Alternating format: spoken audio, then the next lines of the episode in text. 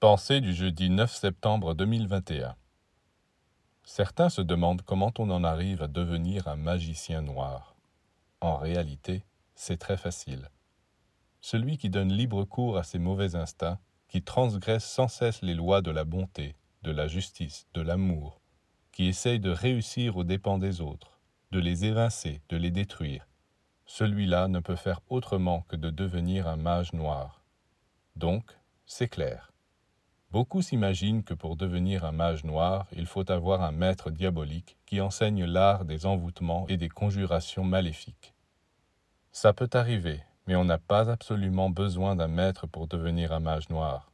Sans maître, sans rien, n'importe qui peut le devenir. Il suffit de se laisser guider par sa nature inférieure. Et la même chose pour un homme qui ne pense qu'à aider, à éclairer les autres. Même s'il n'a pas de maître pour l'instruire, il est en train de devenir un mage blanc.